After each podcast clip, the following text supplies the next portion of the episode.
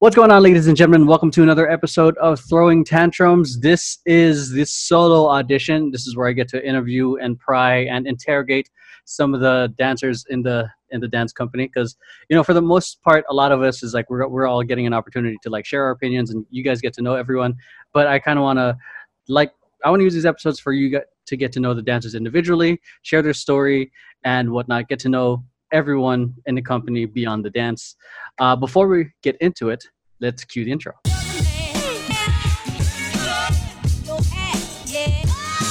Welcome back to Throwing Tantrums. I'm Emeroy, the director of Throwing Tantrums, and today we're featuring featuring one of our dancers, James. JB Detman. Uh, is that did I say that right? I feel like I've never said your last name before. No, you said it right. Okay, cool. So this is her first first podcast. So uh, be kind, rewind, uh, and yeah, i am gonna let her take the floor, give you a little, give the crowd a little bit of the origin story of how you got into dance, I don't know, your history of dancing, crews you're in, whatnot. Okay. Well, hello. Um, let's see when I was a kid, I always, my mom was always throwing me into a bunch of random little physical activity classes. So whether it be like gymnastics or karate, but I took a lot of dance classes. It was never like a steady thing. So I could never say like I fully committed to it before. And then I completely mm. stopped. But when I got into high school and into my sophomore year, I went to my first homecoming game and I saw the first homecoming halftime show. And I saw one of my friends and a few of my future friends actually perform in the middle of the field and I felt so inspired. So mm. I just didn't stop searching for that team and to find something so that I can try to figure out how to do that. Oh, so they weren't like they weren't part of the school program. You were like a separate like group outside of the school that was just invited to perform. It was it was kind of well, it kind of developed into the school's team itself once we got our permanent instructor, but um, it started off as like an after school program and it wasn't technically a dance team but they started making it into a team themselves kind of thing. That sounds familiar. It was really cute. Yeah. Uh, that's cool. Like because i remember when oh fuck, i hate saying this. Back in my day. Because uh, jamie is one of the, the the younger dancers in the crew. Uh, she hasn't gone to perform with us yet because i like originally just to give you guys context and those for you listening Temper Tantrum originally started off as a project, but the entire like I'd say like 80% of the company want of the project wanted it to be an official thing. So I figured, okay, cool. If it is going to be like a, a thing, I might as well invite the people who weren't able to do it originally to be continue being a part of it. So yeah, uh, and Jamie, it helps that I've trained Jamie prior, so that way I'm like not like starting from the ground up in a sense. So I was kind of uh, particular like certain technique I was looking for because a lot of the stuff we do is uh, to uh, is the street style called locking. In case you guys don't know what that is, look it up. Uh, but yeah, back going back to the, the original story. Um, when I was younger, because when you said you were inspired by the dancers you saw in the halftime show, I mm-hmm. felt the same way. Like when I first saw my the first all male dance team in Glendale, but the thing is, it wasn't cool for dudes to dance back then. If you're a dude that dances, you're gay. Like, oh, you dance, bro? Are you gay? Like, you are you a you know the F word? So it's like, and that wasn't cool. And I, I, I quit dancing in sixth grade because I was called the F word. I was pra- practicing a lock. I was practicing pacing in sixth grade because I saw NSYNC do, do it. And um, but yeah, so because when you when you said inspired, I felt inspired, but it became into like kind of hate in a sense. Mm-hmm. Like, because uh, one of the favorite messages like I heard from a friend is like, haters are confused admirers because they they're because when you see greatness or you feel in, in, when you see someone doing something amazing it's a reminder to themselves of what they could be but they're not acknowledging it hmm. so it's like they're because they're denying that part of themselves like oh i want to be a dancer but i'm getting judged for being a dancer so fuck dancing the whole school was like oh and i'm like fucking respect. You're gonna take that fucking sitting down. That's what got you. That's what got you. Yeah. So, what teams are you in currently, or what teams have you danced with? Um, I've danced with quite a few teams. Um, when I started, I started out with Team LA um, because Bliss was my instructor from high school, and he took me into his professional team. And I learned so much from him. Very, very grateful. Um, from mm, then, oh yeah. I uh, from then I went on to Project Vavad and then Grits and Gravy, and then right now I am on Vandals solely. What do you feel like you've because uh, you're heavily sounds like you're heavily involved with the I'd say the LA dance scene community right now. Like, mm-hmm. what do you feel like the main lessons you've noticed from each team? Like, because each team vibes differently, as you've seen. Like, yeah. what's the I, maybe not the lesson, but what's the pattern you kind of see? I'm just curious. Um, the pattern I've kind of seen is that it really depends on what each person in the team wants out of dance itself. It depends on if each person wants to pursue it professionally, if they're doing it just to make them happy, if they're doing it to compete, if they're doing it just to perform. Mm. It really it's important that everybody at least knows what everybody wants. Yeah. So that everybody has the same expectations. Yeah, that's true because if so not everyone is aiming to be industry. Some people are just trying to yeah. do it because it's therapeutic for them. Exactly. When you joined the your first team, I'd say in high school, like how what compelled you to keep going beyond it? What compelled me to keep going beyond it was how it made me feel like physically I felt really good about myself because I was like you know I took the physical education classes when I was in high school and I I didn't like it so I didn't was, I sat down whenever there was basketball I'm like mm. yeah I didn't I'm I'm like five feet tall I don't like I don't like to do sports I don't like to run all that kind of stuff but dance was something where I could still be physically active and not think about how much I hate it that's um, true I I told this to my friends um, when they asked me why I kept going as well. Um, I told them that dance is one of the things I know I'm not the best at, but one of the only things that I really care to get better at. Mm. Um, that like it doesn't matter how good I am, how good I am at it. It matters how I feel about it. Yeah. Um, and it's it's always made me happy, and it hasn't stopped making me happy. So. That's really good. Yeah, that's amazing. Cause yeah, I have a lot of friends man, I just look at them. I look back at that, my experience of them. I, they were at the levels that I aspired to be at. Like they were beasts, and I thought they could be like, man, they could be backup dancers, but they, you know, they, uh, like you said, everyone has like their. Not everyone aspires to be at that professional level. But it, it's like, it's crazy how people like, not divulge. Is it divulge? But yeah, either way, they go they go a different path. Maybe it's a, the curse of being talented because you get you get yeah. tired of what you're good at and you, you're looking for something else your challenge that challenges you because when i came in when i joined my, my high school dance team i don't think I, I picked up choreo but i certainly don't think i was the best mm-hmm. um, so i think I, and there was like i guess a chip on my shoulder that i wanted to like keep going and like not i'm not at their level yet so i just keep putting in the work it sounded like they you kind of like judged you in a sense that you kept going like your is there no, past friends? Not necessarily judge, but they were just curious to see what my mindset behind it was because they knew I wasn't like they knew how I felt about myself not being the best. You know, they knew that I was aware of it in a way. Mm. Um, so they were like, "Why do you keep doing it then? Mm. If you if you feel so bad?" I was like, "Well, I don't feel bad." It's it's interesting seeing how far I've come because when I when I started in high school, they uh, the administrators literally used to call me two left feet because I sucked so bad at dancing. Dude, this is an example right here. Like you're an example. How old were you when you started? Uh 15, 14 maybe. Oh my god. Yeah, this is an example of like cuz I get this a question I get on my YouTube comments, my DMs.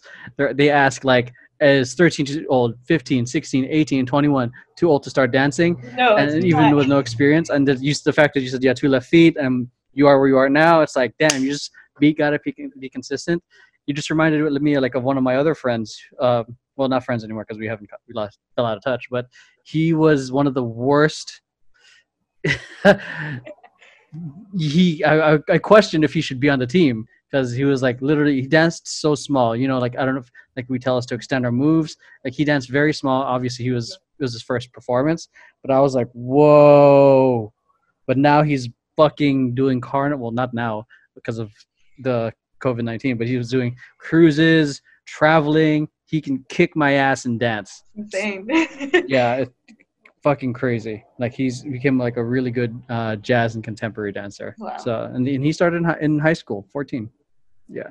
So I mean, how, how speaking of COVID, like how how has that affected you overall? Whether dance, life, dance Oh, life. it's been it's it's been rough, honestly. Um, it's hard to get people to understand this, I guess, in my point of view. But um, it's it's really been difficult for me to dance sometimes, or most of the time, because I would get so much of my energy from the people around me, and just feeding off them, you know, loving to be there and you know having all this happiness and joy, and me just feeding off of it because I'm very empathic, I guess Mhm. um, it's been so difficult to be by myself and try and dance. Like I've I've taken a few classes, I've done a free freestyle sessions, and it's I, I eventually look around and I'm like, why why am I doing this? Mm. It, it's difficult. It's really difficult, and it's it's it sucks because all I want to do is get better, but it's hard to utilize all this time that I have. Yeah, I, I hear you. So it's it's kind of like that energy kind of fuels you in a sense. Yes, exactly. It's interesting because uh, it would have been interesting having Amanda shared a similar sentiment about having a hard time practicing at home until she found something that kind of, uh, I guess, helped her break through in practicing by herself. So it would have been super interesting having you two talk together in the in the, in the podcast. So, because then because this is why I love the group. And if it if it's, if it's your first time hopping on, uh, this is actually Jamie's first time on the podcast. She's normally too good to hang out with the rest of the group. It's because No. it's because we're old. She's like, if you're over 25, I'm done with you guys. I promise I'm just working a lot. yeah, she's just work. She's just working on getting away from the over uh, over the 25 year old people. But yeah, so Uh, because one of the reasons I love the whole group, the group podcast is like the conversations that happen in the inside. Man, the last podcast we were in, Diego was on fire. In terms of the classes, like, were you excited when you were first taking the online classes, or were you just like, because everyone's teaching for free?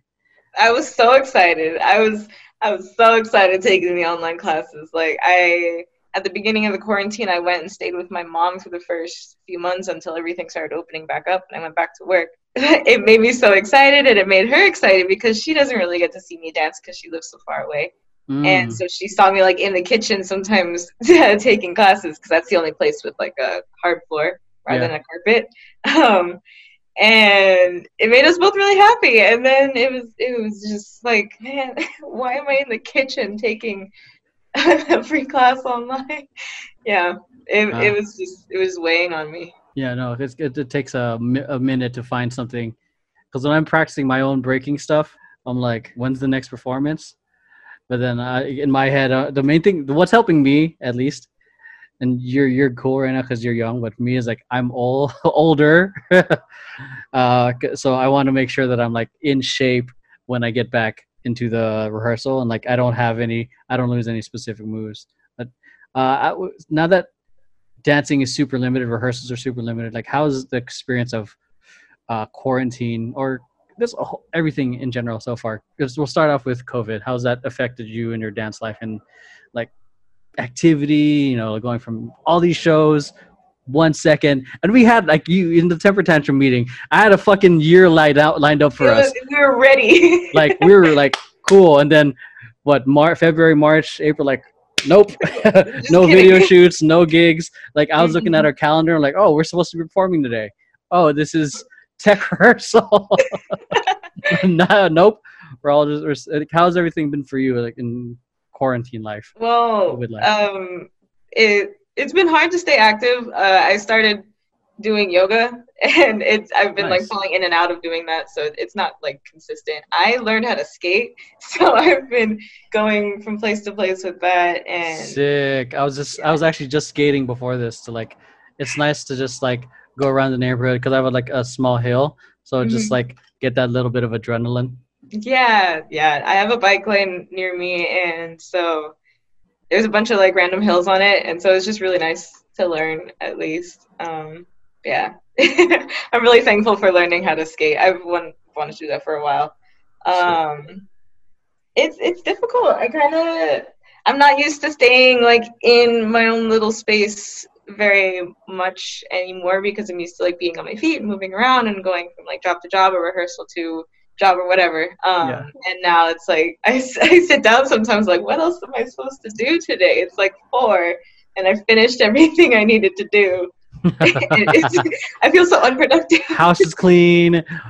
exactly. like well yeah i hear you on that here oh not me but like i my house is a mess but work stuff is different um i saw you at some protests at one of the protests like how's uh in regards to blm because the other members of of temper tantrum have been active about it sharing their perspectives on it how's everything what how is well first what what was your experience with uh the protest um.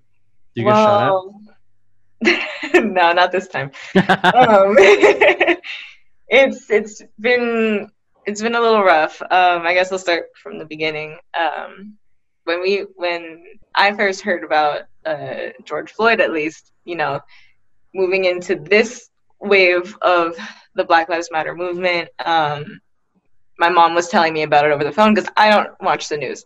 Um, I, I read about whatever I guess is important, or my mom tells me, because Clip the news, the news is upsetting.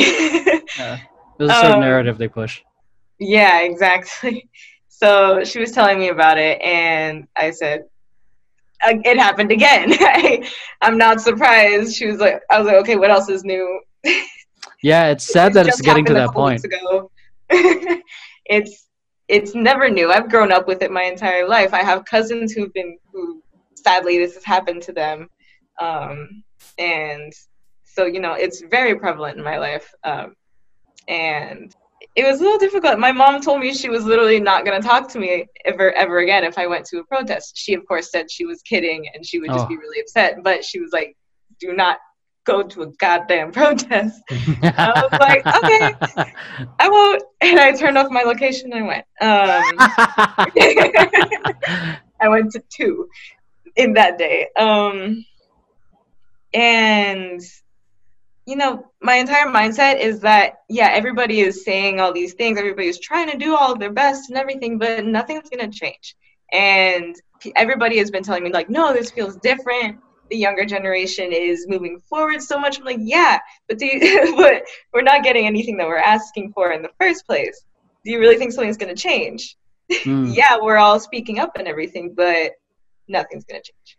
Um, everybody's just aware of it, and I think you know things can change, but that's only if I don't know. That's if a miracle happens, I guess. Like you're even hearing about it on the news. Even more, more and more things are just coming up, and you know, rising to the surface that we should have known about for years upon years, or that is just happening that should have been stopped years and years ago. I guess. Yeah. Um, and it, it's been upsetting. I, I, uh, it's been tough to be on my phone at all. Yeah. Honestly, Yeah, it's hard because a lot there's a lot of I feel like posturing and a lot of like they're doing everything that we're that no one's asking for. exactly. No like, one's asking for you to spray paint Black Lives Matter on the streets. Who cares? yeah, like we know. and it's even gotten worse. Like in the, the the time we're recording this whole like secret police happening in Yeah. Portland. So it so it's you know I I know people have different views and you can tell where we are and whatever you believe you believe, but um uh, yeah it, it's crazy. I I do agree that protesting does put pressure on the people in office because then you know it, but it's also disappointing in how long it's taking but also it also keep in mind it's a big machine of people. It takes forever just to make change.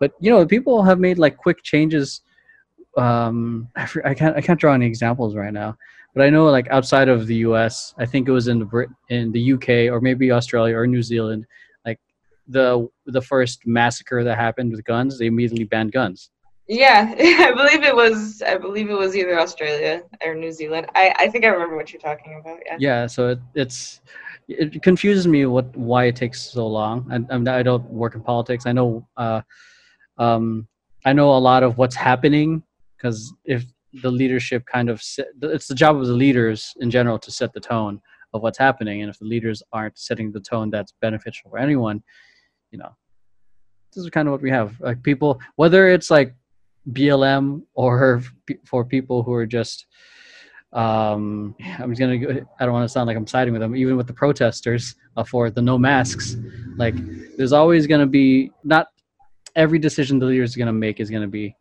beneficial but I don't know I'm going. be morally correct. Yeah, even even with that, moral is so gray. Sorry, I didn't mean to point the finger at you, but like, um, because then what? Are, like, what define moral? Like, was it Christian morals? Is it Human Mm, rights, yeah. I would say. Like- human rights. Don't don't let us die. so? Because then ugh, I, don't, I I hate that I'm playing devil's advocate because it's so much in my nature. But like, what about abortion and all that stuff? I don't want to get into it, but like, it's just like me thinking of like, what are these mm-hmm. other the what will the other objective not objective other perspectives say about all mm-hmm. that? But like, have you seen? I think there there are a lot of people teams are addressing it. The whole sexual harassment thing that's happening with between all the dance teams. like have i heard about it Yeah. in general yeah um it's really upsetting because um vandals started finally like having a social distance not not a rehearsal at all but kind of just having members or even people outside of the team just teach so that we can feel you know whole again like a dance family Yeah. and we were finally you know we were wearing the masks and being socially distant and everything and we were, we were just trying to have a good time again. And then when everything started servicing, they were like, "We can't dance anymore. We can't ignore what's going on. We can't meet like nothing's happening. We have to be active. So we're gonna cut off all future classes and sessions that we were gonna have." And I think that was such a really good decision. It just makes me uh, personally upset because I was so excited, but that's that's just my own problems. I I think it was definitely a right decision to do. Yeah, Uh, especially w- since we're going through lockdown 2.0 again. yeah, that too.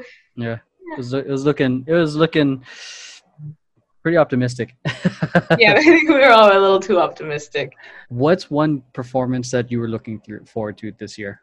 I was looking forward to. Um, I was really looking forward to uh, USJ originally um, before everything happened with USJ. Um, Yo, you just that everything happened. He disappeared. What happened? I just you just reminded me of him. Like, wait, the pandemic happened. Everyone forgot about USJ. Holy shit! Did we ever? Was that ever resolved? I don't know. Whoa. Okay, sorry. Go ahead. no, yeah, exactly. That's it. Yeah. I was really, really excited for that. Um, dude that's fucking crazy. Okay just just to give you guys like, some context those of you guys listening and why I just like get it went off right now is because usj is called uh, urban street jam uh, which was one of like more the more community type events. Is similar i'd say like uh for lack of a better saying the the, the lower rate version of of world of dance because i know they have like because they try to have their own battles and also choreography competition uh, what happened recently was I think the owner, this is just from my understanding, the owner just disappeared and took everyone's money, and everyone was on like was on a witch hunt trying to get him. Like, where did he steal this money, or did well, we want a refund? So, and as far as I know, it's unresolved because the pandemic happened. How would you feel if this whole thing lasted for the rest of the year? Uh, not surprised. I don't. I don't. I wouldn't be surprised if it lasts into the next year. Um, honestly, with how things have been taken care of so far, I mean, it doesn't look like it's going to end anytime soon. Um, not even a little bit. yeah. In fact, it's just getting worse. um, We're number I don't know. I just have to one. figure it out, huh? We're number one. in- We're number one in in something. cases. Um, this is something I actually I just get curious about, and I just randomly ask people sometimes. Like on the days that are tough, like what are the what's the self talk like for you? What What do you mean? Like when it's tough, like how do you get through? Like what what do you tell yourself to get through the day? Um, that's a good question. I kind of just tell myself, just go through it, just get through it. Um, I'm trying to look forward to things um, a lot because that's what that's what got me through before uh, the, whole pandemic started happening. Um, was that I had a lot of things I would just look forward to in my schedule and in my life.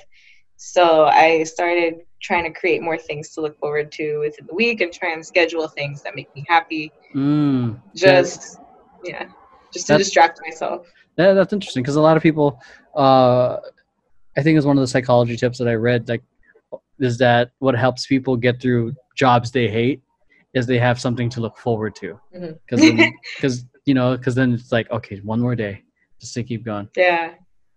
Yeah. Um, I made it kind of what is what is the word?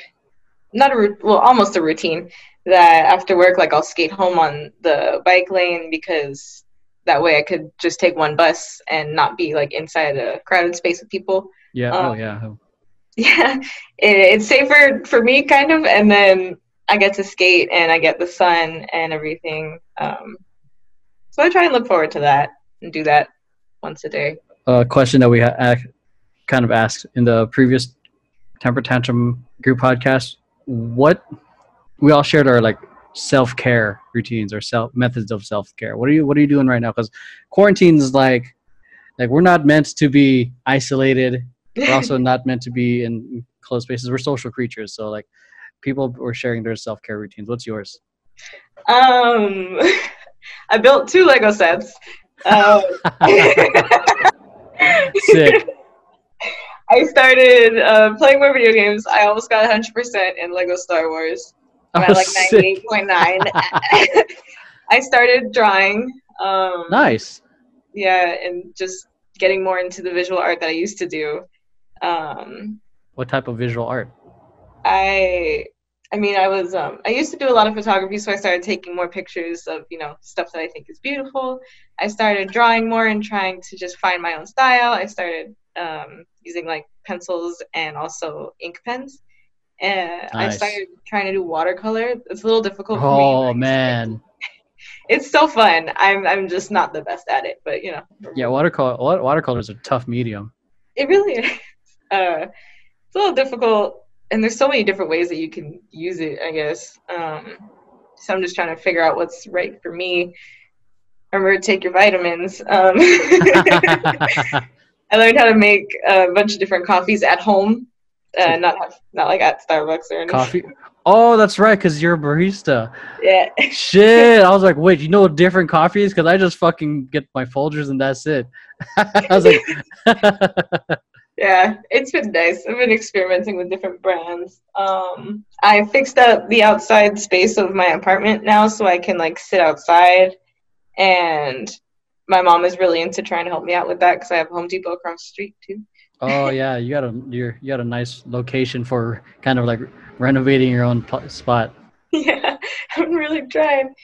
Uh, just trying to make my space as happy as I can and as and try and have it give me as much good energy as I can. Yeah, I mean that sounds good. That's dope. That you're like kind of rediscovering things that you were into before, like the whole photography and painting and the creative side. Because I feel like since there's going outside rehearsals, going out in general is off limits. I feel like it's made a lot of people have to look within to kind of discover things that you know outside of bars and rehearsals to like make them happy in a different way. Like Chris, and that's what Mhm. like, the common th- thing I'm seeing is like people are more using this opportunity to educate themselves more, which is great because you know we need more smart people speaking up and not any more ignorance being spewed out. Yeah. Speaking of education, I um I signed up back for my classes this semester, so since everything is at home, I'll be able to do it online hopefully. Nice. Oh yeah. I, uh, if you guys don't know, Jamie's a dropout. She failed school. She listened to my advice of dropping. no, she uh, she's a student. Um, don't disclose your, where you're at, but that's good because I know that when uh, prior to the podcast, long time ago, we talked about like how juggling going to work and school, phys- physically going to school was hard, and I, I can and rehearsals. So I can only imagine how exhausted you are trying to juggle all these things. So like how um yeah like uh, not a lot of people actually were are happy about school being online, but it sounds like you, you're enjoying school being online. I'm gonna see. Um, online classes have never usually been the best for me, but I think because it's the only thing I got, I think I'll be able to manage. At least I'm hoping. Yeah, I mean it's definitely saves you gas, saves you Yeah. or or time in terms of traveling because now you just can do it, you can do it at home. Yeah, exactly. And that that took out like a lot of my day before. That was a big old problem. So I think it'll work out. Yeah for um for the other teams that you're on, like how are these kind of I think the big challenge for me when the the quarantine first happened was trying to keep well first take care of my company, but I kind of like I I emailed you guys like I was quiet for a while because I was handling all that. Uh, but all these other teams are trying are doing their best to keep their teams active with each other. So what's happening with the other teams that you're on right now to stay connected, so to speak? Um, really happy about that actually. Um, Vandals never never really got out of touch with each other ever since like it started. Well, even before it started, we had a lot of people who, you know, played video games on their computers and everything. So they utilized the Discord channel like so they can do that together. Um, nice. And so they just kind of started inviting everybody else. And we all started making our other games or just hanging out to talk or literally just having each other on Zoom and going about our day just to be like within each other's company. Um, cool. and such like that. Yeah, it's it's been really nice. Um, we've had our public social distancing boba trips and whatever else um, as much as we can. Uh, there's never really like a scheduled thing like every week we're gonna do this like it's rehearsal. Um, it's more so just so that we know we're all there for each other. Yeah. That's cool. That's really cool. Yeah. Yeah, I was I was just family. I was uh just playing uh, a game called Dauntless with Diego last night. So it yeah, it's a it's a great game. So uh, that's really cool that you guys are doing some stuff outside of it because I know like trying to do rehearsals in this kind of time, it's like it's kind of it it's different. Like the energy of like having of having a dance when there's nothing to prepare for is hard. Uh, and I know those who are driven in a sense to continue improving their craft, it makes sense because individual their individual agenda is that they want to get better. But Mhm. like as a team agenda, like you know, it, it depends on. I'd say a lot of things, I guess, because I like, for at, at least for me in terms of temper tantrum, I'm not. My goal isn't to like try to train you guys in any sense of like I'm not trying to train you guys to be breakers or all that. If anything, I'd much rather do that in person so I can fix your ca- technique and also insult you at the same time. But like I can't do. I, I mean, I do that. I do have tutorials online, but I I prefer doing the drills that I have in mind. Oh, the drills, uh, in person. So like I said, the energy. What's your biggest fear about 2020, and what's your biggest hope to coming out of it? biggest fear and biggest hope. My biggest fear is uh Second um, term. what? Second term. Yeah. that, they, that that might literally be my biggest fear. Um, because I don't, I just I have no hope for, for the US. Um, I've I've joked with my mom about moving out of country if that happens uh, again. um, I, I don't blame you to be honest. yeah. I mean, yeah. Uh, my biggest hope, I guess, is that um, the U.S. actually learns from its people. I guess, um, and that the quality of life kind of gets fixed at least a little bit. Because even just a small improvement can be nice. Uh, Yeah, I, I think we're seeing like steps towards that. It's not at the speed we want. You know, like they did do the like you know take out a certain uh, I don't know ever how many billion dollars from the pol- police in LA to put it into the communities, which is a good start. I know we're, Still, like- demanding more. much of it. Just like for me, I I because I love history. Like I, I I'm hopeful that things turn out okay because one, if humans were really assholes and shit, we would have killed each other and nuked each other already, and there would be all out. It would be the Wild West. But it got it went from like you know the Wild West to some sort of modern society where these certain to certain lines we don't cross. You know, it's not perfect, but history shows that we get out of it. Civil like even though we're kind of going through a repeat of of the civil rights movement, we also went through two world wars. So yeah, we kind of repeated itself. So, but Almost there were three. Almost three. beginning of the year, right? yeah. So, Everybody forgot about that. yeah. Oh, yeah. Fuck. It was like one event after the other. It's just that's what I find is find I'm finding interesting because it's like so stacked, and then um, it- it- I have been I considered this year in 2000 in the beginning of the year like this is going to be the year to amplify you know amplify the company and all that stuff but in, in reality it like there's a saying that goes when man plans god laughs. So because it's like you know because everyone's plans i remember in 2019 everyone's gonna be like oh yeah 2020 gonna be lit. Fucking halloween is on a saturday. Uh, everything was on a saturday. Everything's perfect. like it was like the stars aligned but the stars aligned for something else. So and I think it was a disruption and they they call it people were saying 2020 vision and all that. I think it was more like not so much like their vision for the future but to give us vision to the ugliness that needs to be fixed first hmm before so we can move forward because otherwise it's it's almost like I, I always say this like an abusive relationship in a sense like people are experiencing it's like they they it, they can only take so much on term, and some people uh, before the people lash out and fire back. And i feel like a lot of people are doing that and i don't know if you've, you're witnessing this. Oh no you're not active on facebook.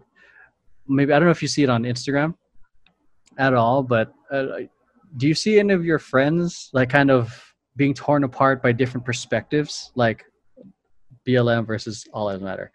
Mask no mask. Do you, are you witnessing that? Yeah, a little bit. Um, friends and even family members kind of having such drastically different opinions, and it's it's been really interesting learning about people a lot, to say the least. Um, but it's not so much of what their opinion is, is whether or not they decide to act on it in such a way. Um, like, Mm. yeah, you can have your difference of opinion, but you're, if if you don't like to wear a mask, yeah, but you're still gonna wear one when you when you go out, right? you know, um, that kind of thing. It's not so much what opinion they have as what they do with it, I guess. Mm, action speaking louder than words, right? Yeah. Yeah. And it, the whole uh, sentiment of people are saying, like, I'm not going to live in fear. But then, bitch, we fucking wear seatbelts. Are you living in fear? you know, you stop at a red light. Are you living in fear? no. Like, yeah. Like, I don't know if you saw the the litmus test of like the shopping cart theory. There's, Like this one, is it's a, the shopping cart theory is like, uh, it's supposed to show how well a person can self govern themselves. Like, if Mhm. no one's watching, like knowing if no one's gonna punish them if they did the wrong thing, or if no one, no one's gonna praise them if they did the good thing. So you can tell what kind of person is, like what kind of person a person is, if they put the shopping cart away. Mm, interesting. You know, because you you know Yeah. because then they have they have the ability just to do the right thing, even though they don't they don't get the reward for it. Yeah. Or you're just an asshole and just fucking leaves it in a parking spot and yeah, It's like they'll come get it. Like, yeah, I guess, but I mean, yeah. In terms of dance, like I- I'm curious, like have you ever thought of doing your own choreography? Have you have right? I've seen you like share your own stuff. Have you? yeah, Uh, it's uh, it's a little difficult. Um, I I try so hard to make my own choreography sometimes, and I kind of I don't know if it's just me getting in my head, but it's so hard for me to see choreo. I guess on myself or on one person.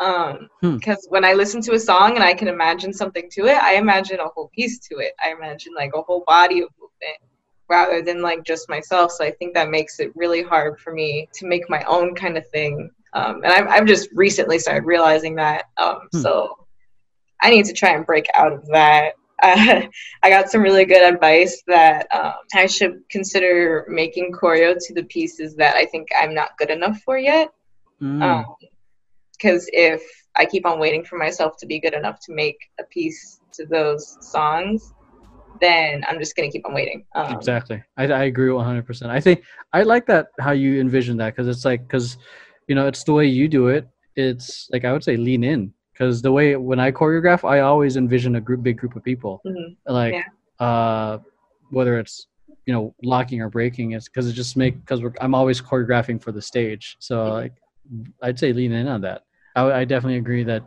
just do it yeah, that's that's been the census of everybody I've been asking. I've been asking about um, for uh, just ways to get through the mental block, I guess. you, you know what excites like me and like the the younger dancers like you diego i think uh, marie and all the other young rosie is that i know i think i feel like brandon and crystal can probably share the same sentiments that you guys don't see the amount of potential that we see in you guys yet it's like it's so you guys have it it's like just do it it's, it's yeah, if fucking Shia LaBeouf was here, like he'd fuck. it's because it, you guys, because uh, one, you have the youth on your side, and two, you have the same passion that Brandon and I did, and, and Crystal did when we were younger.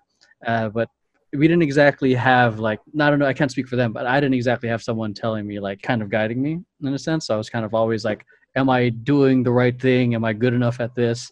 So like, but um, I think you guys have a shit ton of potential that I'm super excited to see because it's gonna take time. Will what it'll become when you guys are our age? Mm-hmm. Oh, it's gonna be sick if you guys stick with it because who knows you guys might lose interest and or you guys might move out of the country but it, it it this is the kind of i get this sort of excitement when i see like someone do something that that lights them up and i'm like oh you can be like so much more you've just like it's a certain fire that i can see i don't know i know yeah yeah for the next temper tantrum pod project i have are we are you down to do it I think so. I'm calling you out right now on the podcast.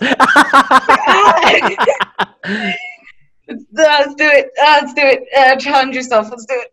well, this one, okay, I haven't shared it yet because I'm trying to give myself time to to edit all this other podcast stuff. Um, the I'm letting you know, you know, I'll probably send it by next week, but it's gonna be I I don't I haven't given the prop the proper title yet, but I'm gonna call it item for now, and you have to freestyle with a personal item of that means a lot to you.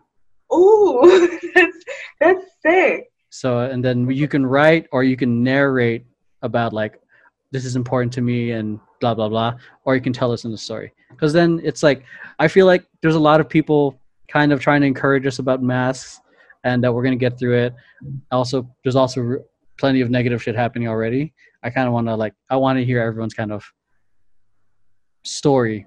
And i want us to continue making content and uh, kind of building up the whole temper tantrum repertoire while there's nothing happening because fuck.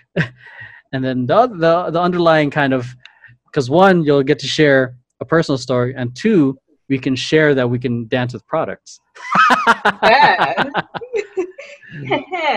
so yeah like oh you can dance with a picture frame? Cool. You can dance with a mug? If you're to if you're to travel out of the country where would you go? Uh germany i think. I have family there. Uh and if i went to school to be um if i went to medical school it could be free so. Oh. Yeah. Oh, is that what you're going to school for now? No.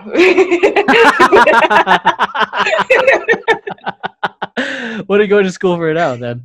I'm majoring in kinesiology. Um, I don't really plan on going into uh, going for like a, more than a bachelor's degree, honestly. So I'm trying to figure out exactly what I could do with it um, with my bachelor's degree, because mainly I just don't I don't like how much college costs.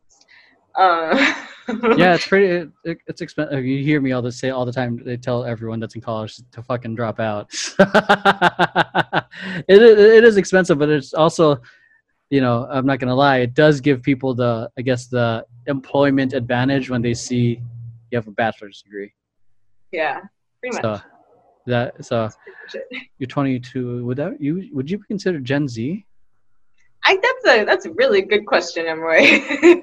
Um, uh, that's a that's an age old question. I've been wondering myself. I've picked up the tendencies. I've picked up the uh, the tendencies from millennials, but the mindset of a Gen Z. I feel like it because because uh, the G- Gen Z is fucking badass. Like the K-pop stans, fucking up to White Lives.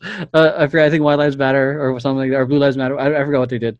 Something on Twitter and then the whole Donald Trump rally. I'm like, geez, yeah, these kids. That was good. That was good. Yeah, these kids are vocal, and the the thing about that too is like these kids are vocal in the sense of like they're not afraid to step up to their parents if their parents are saying something obviously racist. Like this is this is the first generation in a long time that that can parent the parent, so to speak. Yeah, yeah, or that. Well, yeah, I think it has a lot to do with um whole internet and social media thing, how prevalent it is in the Gen Z life, because all the information is just going everywhere. So everybody knows so much more than what yeah. they would have. When I was a kid, and like there was a bunch of other protests going on at the time, I can't necessarily remember exactly what the names of each movement were, but I didn't know anything about the protests. I just thought that people were going crazy and that it was unsafe and you know all that people were going manic but you know learning to- now what i know You went to protests when you were a kid? no i always just saw it on the news Oh, um, okay.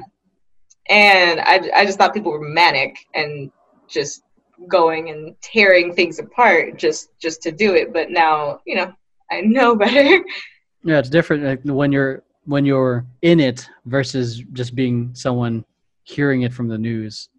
Yeah. Um, have you heard people like? Because you were at the protest, have you heard people criticize you, criticize it, and have you like tried to engage in conversation about that? um me personally or just like at the protest You personally, like people saying it online, because I've I've seen I've had try to stay away from Facebook arguments, but people are saying, "Oh, look at these people trying to." This is earlier when looters and all that stuff were, and rioters were there. Like, oh, Mhm. they're using the protests just to loot and riot, and then, but you're not there. Like, have you had those conver- Have you had to had, have those conversations? yeah i have had i've definitely had to have those conversations and a lot with like my my other side of my other half of the family um it's been interesting trying to get them to see my point of view or just a different point of view and eventually i guess just kind of had to let them go about what they what they were doing because i it didn't it was just going one ear out the other they're not going to listen they're not going to change their mind or anything what matters is what i do about it i guess Yeah, um, but people when people are set in their ways, that's the thing with when um with adults when they get set in their ways. So as, I don't know why. I don't know if it's about just this generation, this part of the world or society in general. The you the older people have a hard time giving the youth actual credibility of like for what they're saying or weight. I, I feel like the millennials are giving are listening to, looking at Gen Z and kind of listening, but we're also kind of judging them for TikTok dances. So. well i mean but Yeah. every generation is going to judge one another. you don't have to love everything but Yeah. you know Are you on TikTok, by the way? um yeah but i don't do any of the dances i, I just kind of i'm just kind of on there to make To me happy To lurk, yeah. Uh, uh, for um, this is uh, one of my favorite questions. Like, what would what kind of advice would you have? Would you give to a dancer who's first starting out? Like similar to you, like two left feet, and they're not sure where to go. Like, what the fuck do I do? What would you say to them? you're gonna suck and you're gonna hate it but you know eventually you won't eventually you're gonna see that you don't suck I love that. How long? Uh, how many? How often were you practicing, and how long did you feel like you started seeing uh, a noticeable growth?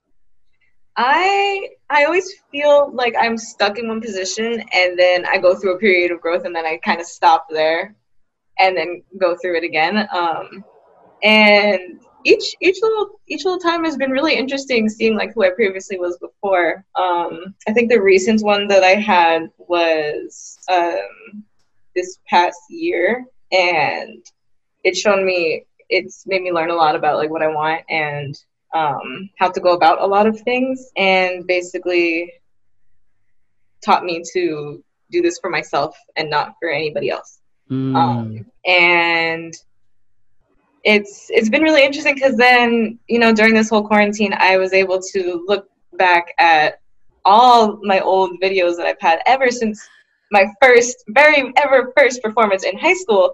And i was like oh yeah. I'm, I'm definitely a lot better. Yeah i can tell that i'm grown.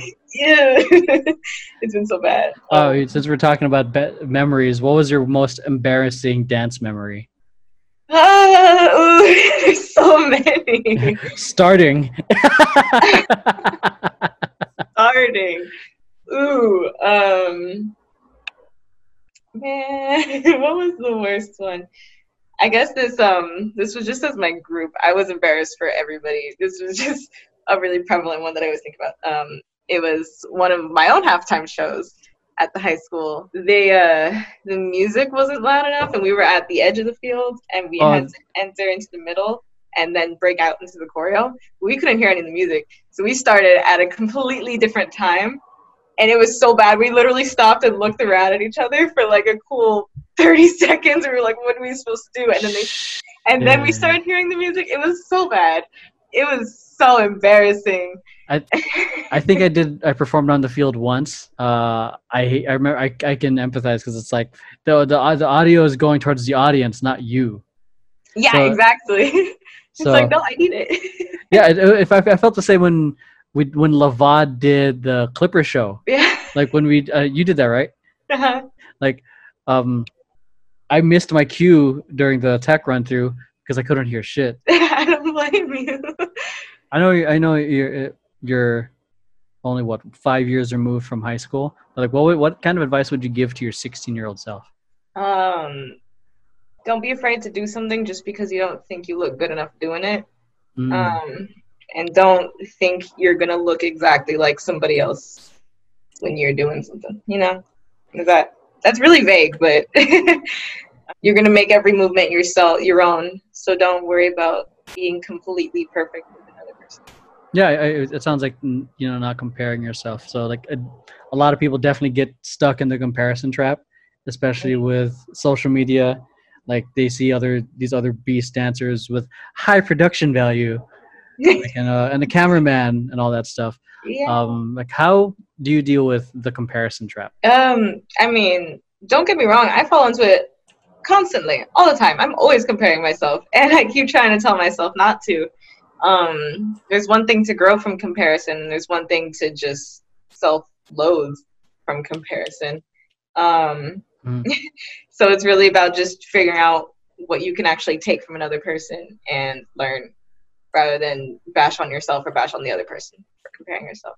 Um, I try to look at dance videos for inspiration and less for like, oh, I don't do this right and they're doing it right, um, Mm, rather than just like, oh, maybe I should move my foot like them kind of thing. yeah. Um, yeah.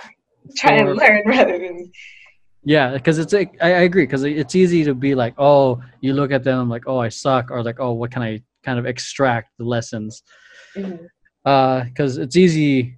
I like I love how you, you just put it so well in terms of like for learning and then loathing because it's it's easy because it's similar in what I call, I think the replay. like it's it's not so much comparison trap, but it's more like comparing what you did versus what you can be. Like, this is this is something I do when I felt triggered and I acted a certain way, and you know you you do your best like uh, for and in those moments. But uh, what I often do when I find myself triggered, like much later, and I've calmed down, is I do a replay of like how like of the situation, and so most people replay the situation to self-loathe, like oh why the fuck did I do that? I should have said this and all that stuff Mhm. but like I do it and replay it, uh, similar to how how athletes review game tape. Mhm. It's like, okay, I did this, I said this, like, and I know I could do better. So what can I do next time? Mhm. And then obviously the hard part is acting on it when you're triggered because it's so like when you're triggered, people go like into nat- the natural tendencies of not serving them. But yeah, that's kind of like that comparison in, in regards to com- the comparison trap. What are your thoughts on social media since now it's such a huge thing for our industry or to be like to get booked? I know people who don't have agents but have a huge following and they get booked because of it. And like, how do you? Yeah. What are your thoughts on social media and some of these dancers? I'm not gonna go into it, but anyways, what are your thoughts on it? Um, well, learn, uh, because I learned from Bliss ever since I started coming into it, he's very community slash industry. Um, Yeah, he is. he was definitely pushing us into the industry position, and so I kind of got to learn a lot from that. And social media was always just like a portfolio or a dance reel. Um, it was always like you have to post about yourself, you have to post only complimenting things, you have to make yourself look marketable on your profile Mm, and it's it's been difficult because um, I'd love to just use my so- social media um, and just you know for myself, but at the same time, it's important for me to use it as a way to get myself kind of out there. Um, and I guess now it's like even the community is so is so is using social media so importantly because you know that's all that's all we got now. Yeah, I mean, I feel like I've honestly been considering all the topics, everything happening. I still feel like, for me at least, it would be out of bad taste to start self promoting right now since you know be, just because blm isn't trending as it anymore doesn't mean it's not important. So i still feel like that needs that still needs to be amplified. So uh, if, Yeah. for, if anything I, I i don't know if you've seen it on my stuff or the temper tantrum stuff. I've been sharing the the the voting video that i sh- uh, that i filmed this year. I, I mean whether you guys believe in voting or not it's like it's literally one of the few ways to shoot your shot and making a difference aside from protesting. Like you cast your vote and you know with i'd much rather shoot my shot and lose and then sh- than not do anything and lose Yeah, pretty much. Yeah. are you voting this year Oh yeah, Ah, gotta. uh you, you talked a little bit about how your, your choreography process and i was kind of like curious like because you talked about like you see people in groups like what's your thought process of the song how you start envisioning it and then how you start putting movement to it um. Well, music has always gotten me. It's always, you know, captured me with its lyrics, with you know the melody, with the person singing. Um, I never really used to pay attention to music for beats or for sounds, kind of thing.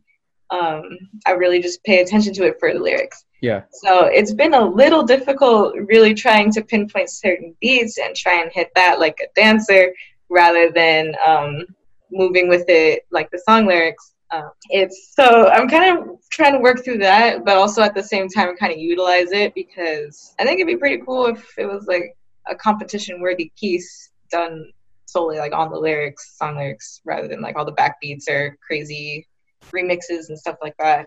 Um, oh that's what that's what a norm that's the that's what you see usually see in competitions now That's usually what I see. Yeah, I mean, like they'll definitely have some moments like on the lyrics for sure, but um, most of the time I feel like it's you know everyone's trying to hit a crazy beat Yeah, the snares, all that, the claps, whatever else in Mm. the background. But you know, I, I I usually just hear lyrics. Um, I'm just trying to make everything more interesting, I guess. Mm, yeah, I'm trying to th- th- Really think back. I think it was similar, except the beats back then weren't as fast as they are now. Yeah. So- It's Yeah. even harder. yeah, it's crazy. I tried learning one of my friends' choreography. It's like I stopped because the amount of like weight shifting with like with your upper body fucked with my back. Uh, do you have a, do you have a uh, what do you call it, a nickname like a like a you know there's B like my nickname is Almond Joy. Do you have one? no, You know- not really. Okay. Um, people joke around and call me Jam and Jamie, but I mean, not really. Jam and Jamie. That'd be a that's a sick locker name to be honest. Ah. I think it's real cute. I think it's funny. I think Um, it would like if you go into a locking competition with Jam and Jamie, I was like, yeah, I think it would be sick. Like I've only entered I think once as Almond Joy. Uh, I think is because um I was too lazy to to tell someone to spell out my name, so just like Almond Joy, and I, I got it because whenever I freestyle, I make re- like stupid faces. So someone was like Almond Joy Roy, and I remember seeing one of my friends like on the stage, uh, just do it saying that, and then that's where I was dubbed. Like one of my, I guess OG friends, he was like, "Yeah, that's it. That's your name, Almond Joy Roy forever." I the thing is, I hate almond joys. oh. That's the thing. But what do you envision yourself with dance? Dance basically just has been there to make me happy, and now what I want out of it is I want to inspire people the way that I was inspired. Um, you know, back in high school. Um, but I don't want to just inspire like little high school kids like at a homecoming dance. I want to inspire big amounts of people. I want to feel the adrenaline of being up there on the stage Mm. and it's it, it brings something out of me. I don't know. I'm a whole different person. Yeah, it, it's it's a high that that that's a good kind of addiction. Yeah. it's, That's kind of like one of the reasons I love performing. Like it's it's because there's the risk in a sense. Like mm-hmm. if you fuck up in the choreography, people will see you.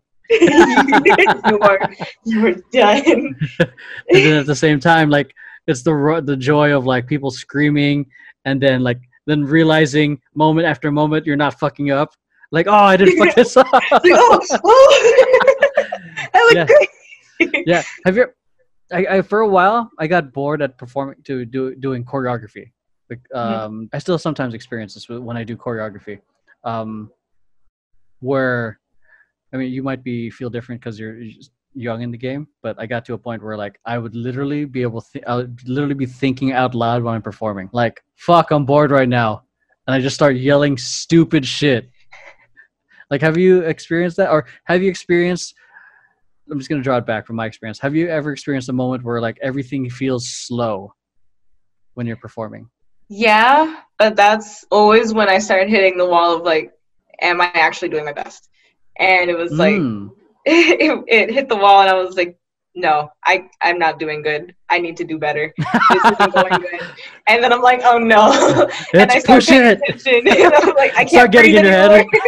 Start having a start having a panic attack on stage. oh my god! Like, no, everything's wrong. Oh, you're a failure.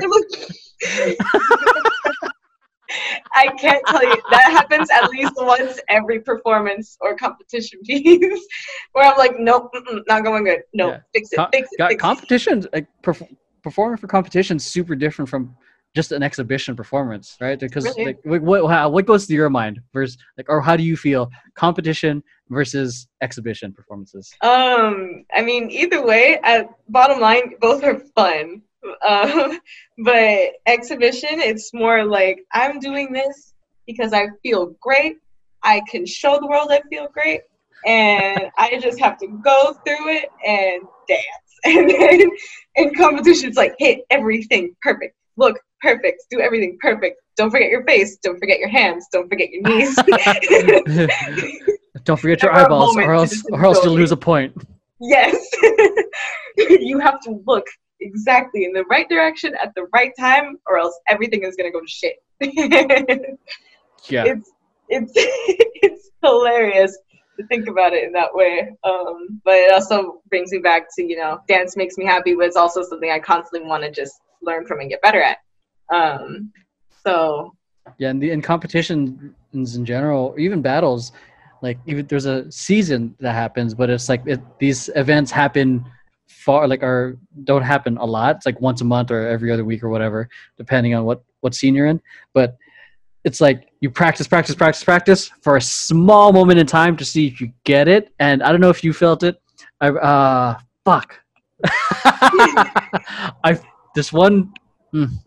I fucked up at Urban Street Jam in my own piece in locking. We start off with a, a, a like a jump, cut the knees into a knee drop. I fucked up, and like and then um and it's those small moments that what do you call it that kind of hold over until the next one until you get your redemption round. What Yeah. have you have you had that? What happened with you?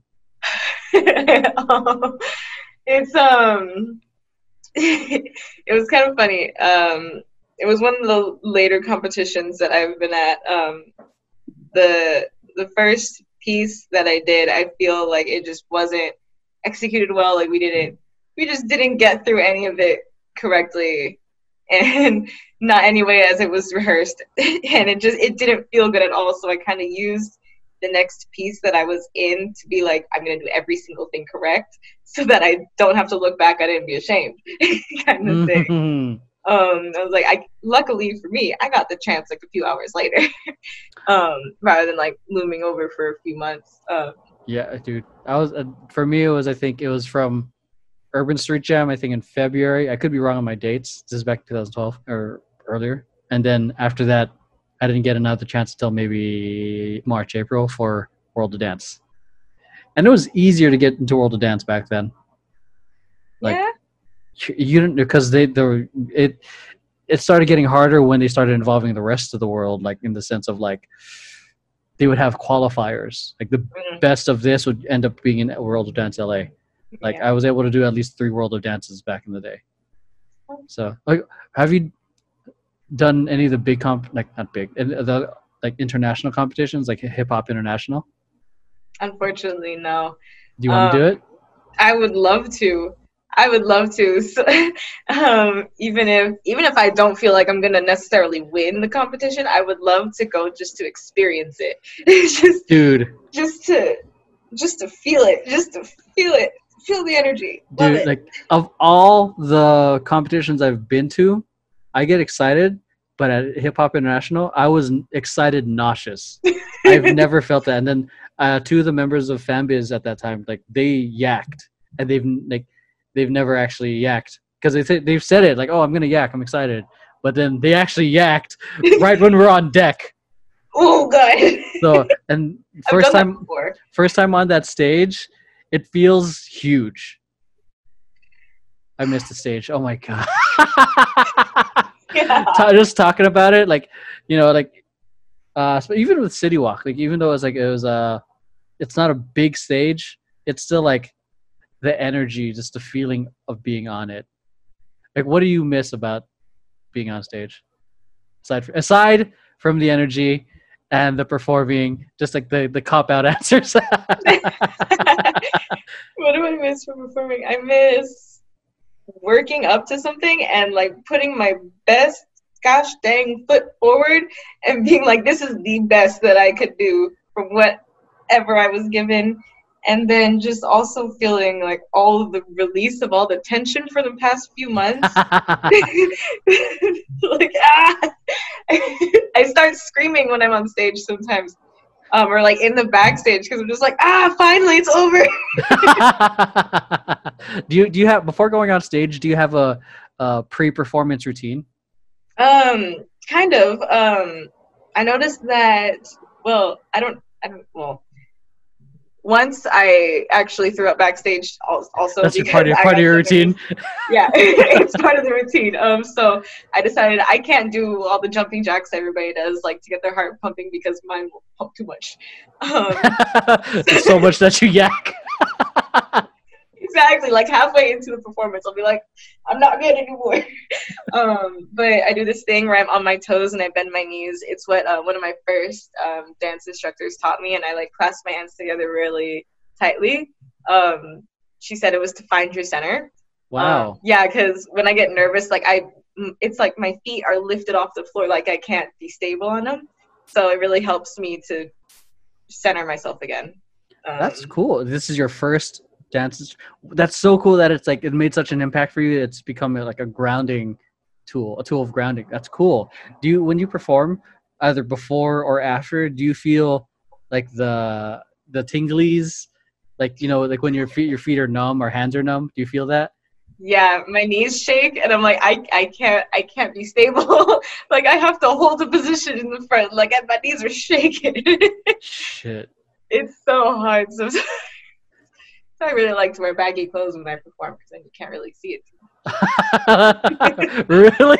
yeah I, I can imagine if you're if the the costume calls for tight fitting clothing, like, like, you're "Oh, doing a oh. hold, you're like just shaking. I that's one of the reasons I, I prefer being in the second line or in the back because it's less pressure. And there's always like someone else I can watch from the side. I'm like, okay, they didn't fuck up. Or if I see, or if they if I see someone fuck up, I'm like, how you fucked up?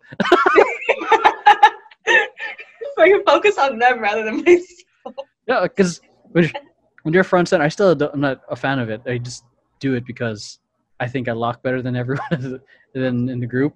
So um, it's it's I guess the pressure of like there's no one watching. You have to make sure you're on count. And I have experienced this. This was when we were backup dance. I was backup dancing. We were in a line in a in a position in a way where we couldn't see each other, even though we were in a line. And somehow, all the dancers got an eight count ahead of the of the singer. So when she tried to do the choreo, she was like, "The fuck? Are you? Guys you're an eight count ahead." So, uh, I mean, we, I, I mean, I guess there's really no excuse because if you're backup dancing, but like we also didn't have enough rehearsal time. But that's a cop out. we just sucked. That's cool. Yeah, my my routine, my pre-workout routine seems aggressive. Like I, I don't like when I when I am backstage, I and I'd say like I'd say a minute or two before we perform, I stop talking to everyone. Like um and I start I get into this really angry kind of lo- look and I like and you guys you guys listen, if you guys are listening to this, you guys can't see what ha- my routine, but the, watch the video on our YouTube. Is I do this hit I hit both sides of my chest and I hit both sides of my head. I do that like boom boom boom boom. and then and I do like a certain breathing ritual. I go. It's like to kind of like I don't know. I've done that for a lot of performances, and if I've, I noticed if I don't like it psychs me up, and I I think I'm also using my anger as energy, like mm-hmm. Because you know it's a i'm not trying to be like dance with an angry face the whole time but i'm like trying to summon that kind of energy because i've noticed that if i don't kind of like find my pattern or it's like me letting go of like the negative vibes like but i've also noticed like, if i don't breathe properly when i'm dancing i'm like i don't know if you've ever done that like you you're like so excited when you're dancing you just stop breathing like Yeah. like, oh, jeez. yeah I, that's what one of the reasons i kind of like that's fucked me up and i notice like if i don't like make my body aware of oh uh, this routine of breathing yeah yeah. Yeah. I definitely have to remind myself a lot. But it sounds like you're like waking up the energetic body inside of you. It's interesting.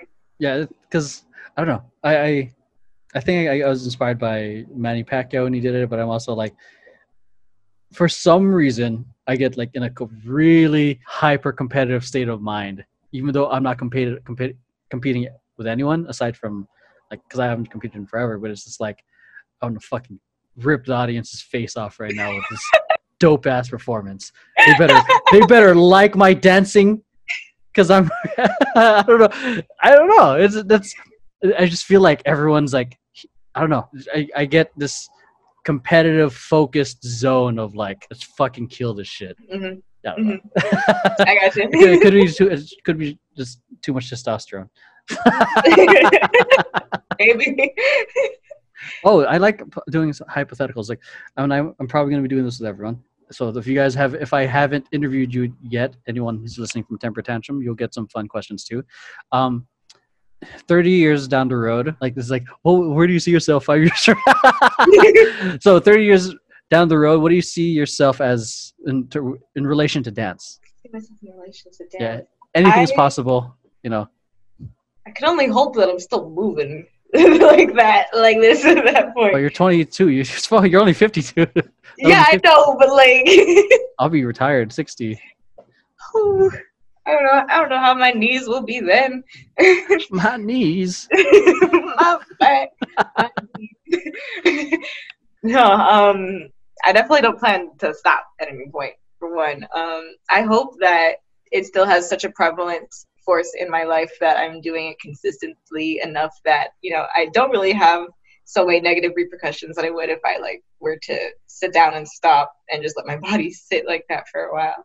Um, I really hope to be not a figure so much that people can like learn technical information from or historical information from necessarily or anything like that, but just kind of realize what they could do with themselves from what I Mhm. did with myself, kind of thing. yeah Um, what kind of body of work do you imagine leaving by then what do you what do you mean?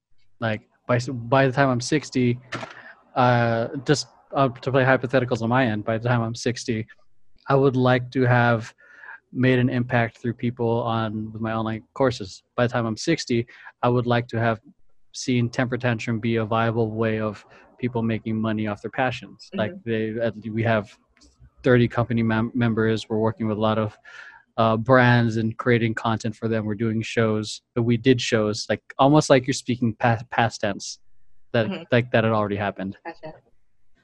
Good question. Um, I hope personally that people can look at something that I produce and are able to be like, yeah, that's Jamie's. Like that's that's her art. Mm, That's her piece. Um, I hope that I could bring some. mm, mm, everything's in the realm of possibility so there's no right or wrong at this point so it's just for fun Yeah, it's just interesting. I haven't thought about it in that way before. Um, what I hope that I can leave is another way for people to learn without, still without feeling judged. I guess because you know, no matter what everybody does, it kind of still feels like some people are judging you no matter where you are. Um, Mm, Like even if you're in the industry, of course, if you're even if you're in the community, even if you're not in either of them, you're just doing your own thing. I hope to bring, you know, peace of mind so that people aren't going to look at you and automatically tell you what you're going to do wrong. I don't know. I don't know how I'm going to do that, but eventually. Mm. Yeah. that sounds like the that's the saying I don't know how I'm going to do that is always the first step, the first thing people say before they create something. like, I don't know how I'm going to start this company, but fuck it. I don't know. wow. Yeah.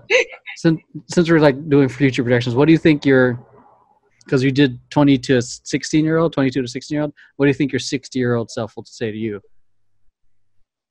Um, to just fucking do it. just don't stop being a bitch. just do it. it's like God. don't be a bitch. Don't be a bitch. Just do it, bro. Just fucking do it. The only person stopping you is you. okay, I'm gonna ask you two questions. this is called the three truths from uh, the Lewis Howes podcast, School of Greatness. Make sure you guys go listen to them. This is not a sponsored ad or for the Lewis Howes podcast. It's just a sick, sick question that I like asking people. Um, so you're 80 years old or six, and every single piece of body of work you've made is gone, no longer exists. You're on your deathbed, and you only you and you can only write down like three pieces of advice to help people be successful. What would that be? The first one is always love each other. That um, love each other, love yourself, and don't be afraid to fuck up. Ooh, nice. Ooh, simple to the point. Yeah. cool. And last question, because I have I, I, think a lot about legacy. I, I, think a lot about what people will say about me when I'm gone. Um, and what what do you want people to say about you when you're gone?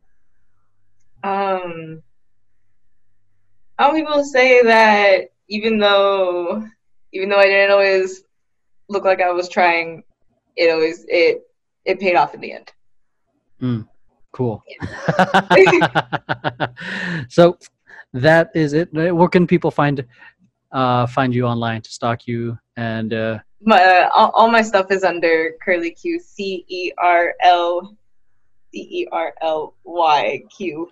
Wait, how did you come up with that username, by the way? Oh, oh, because my hair is so curly, curly. so I was like, oh, curly cute. And but then like the actual cu or whatever was um was taken, so I was like, I'll just I'll put an e. Oh, that makes sense. I was like curly. I get the curly part, but I don't. I think I never got the Q part. Got it. so everything we mentioned. Oh, actually, one last thing. You, you want to share any last thing to the audience? love each other. okay, so that is it, ladies and gentlemen. If uh, everything we talked about, links are in the description. Uh, Jamie, I appreciate you being down for video. I know I know you weren't uh, looking for it. You didn't want to do the video today, but this is going to be huge because people can see everything we're talking about and they can connect with you in a more personal level aside from just like hearing it but they can see us and kind of interact so everything we mentioned is in the is in the description down below links down below uh, give her a follow, give Temper Tantrum a follow. And that's it. Hope you guys enjoyed this episode of Throwing Tantrums. We appreciate you guys. Be safe. Go vote. Uh, do your part and love each other. And we'll see you guys in the next episode. Peace. Ooh. Ooh.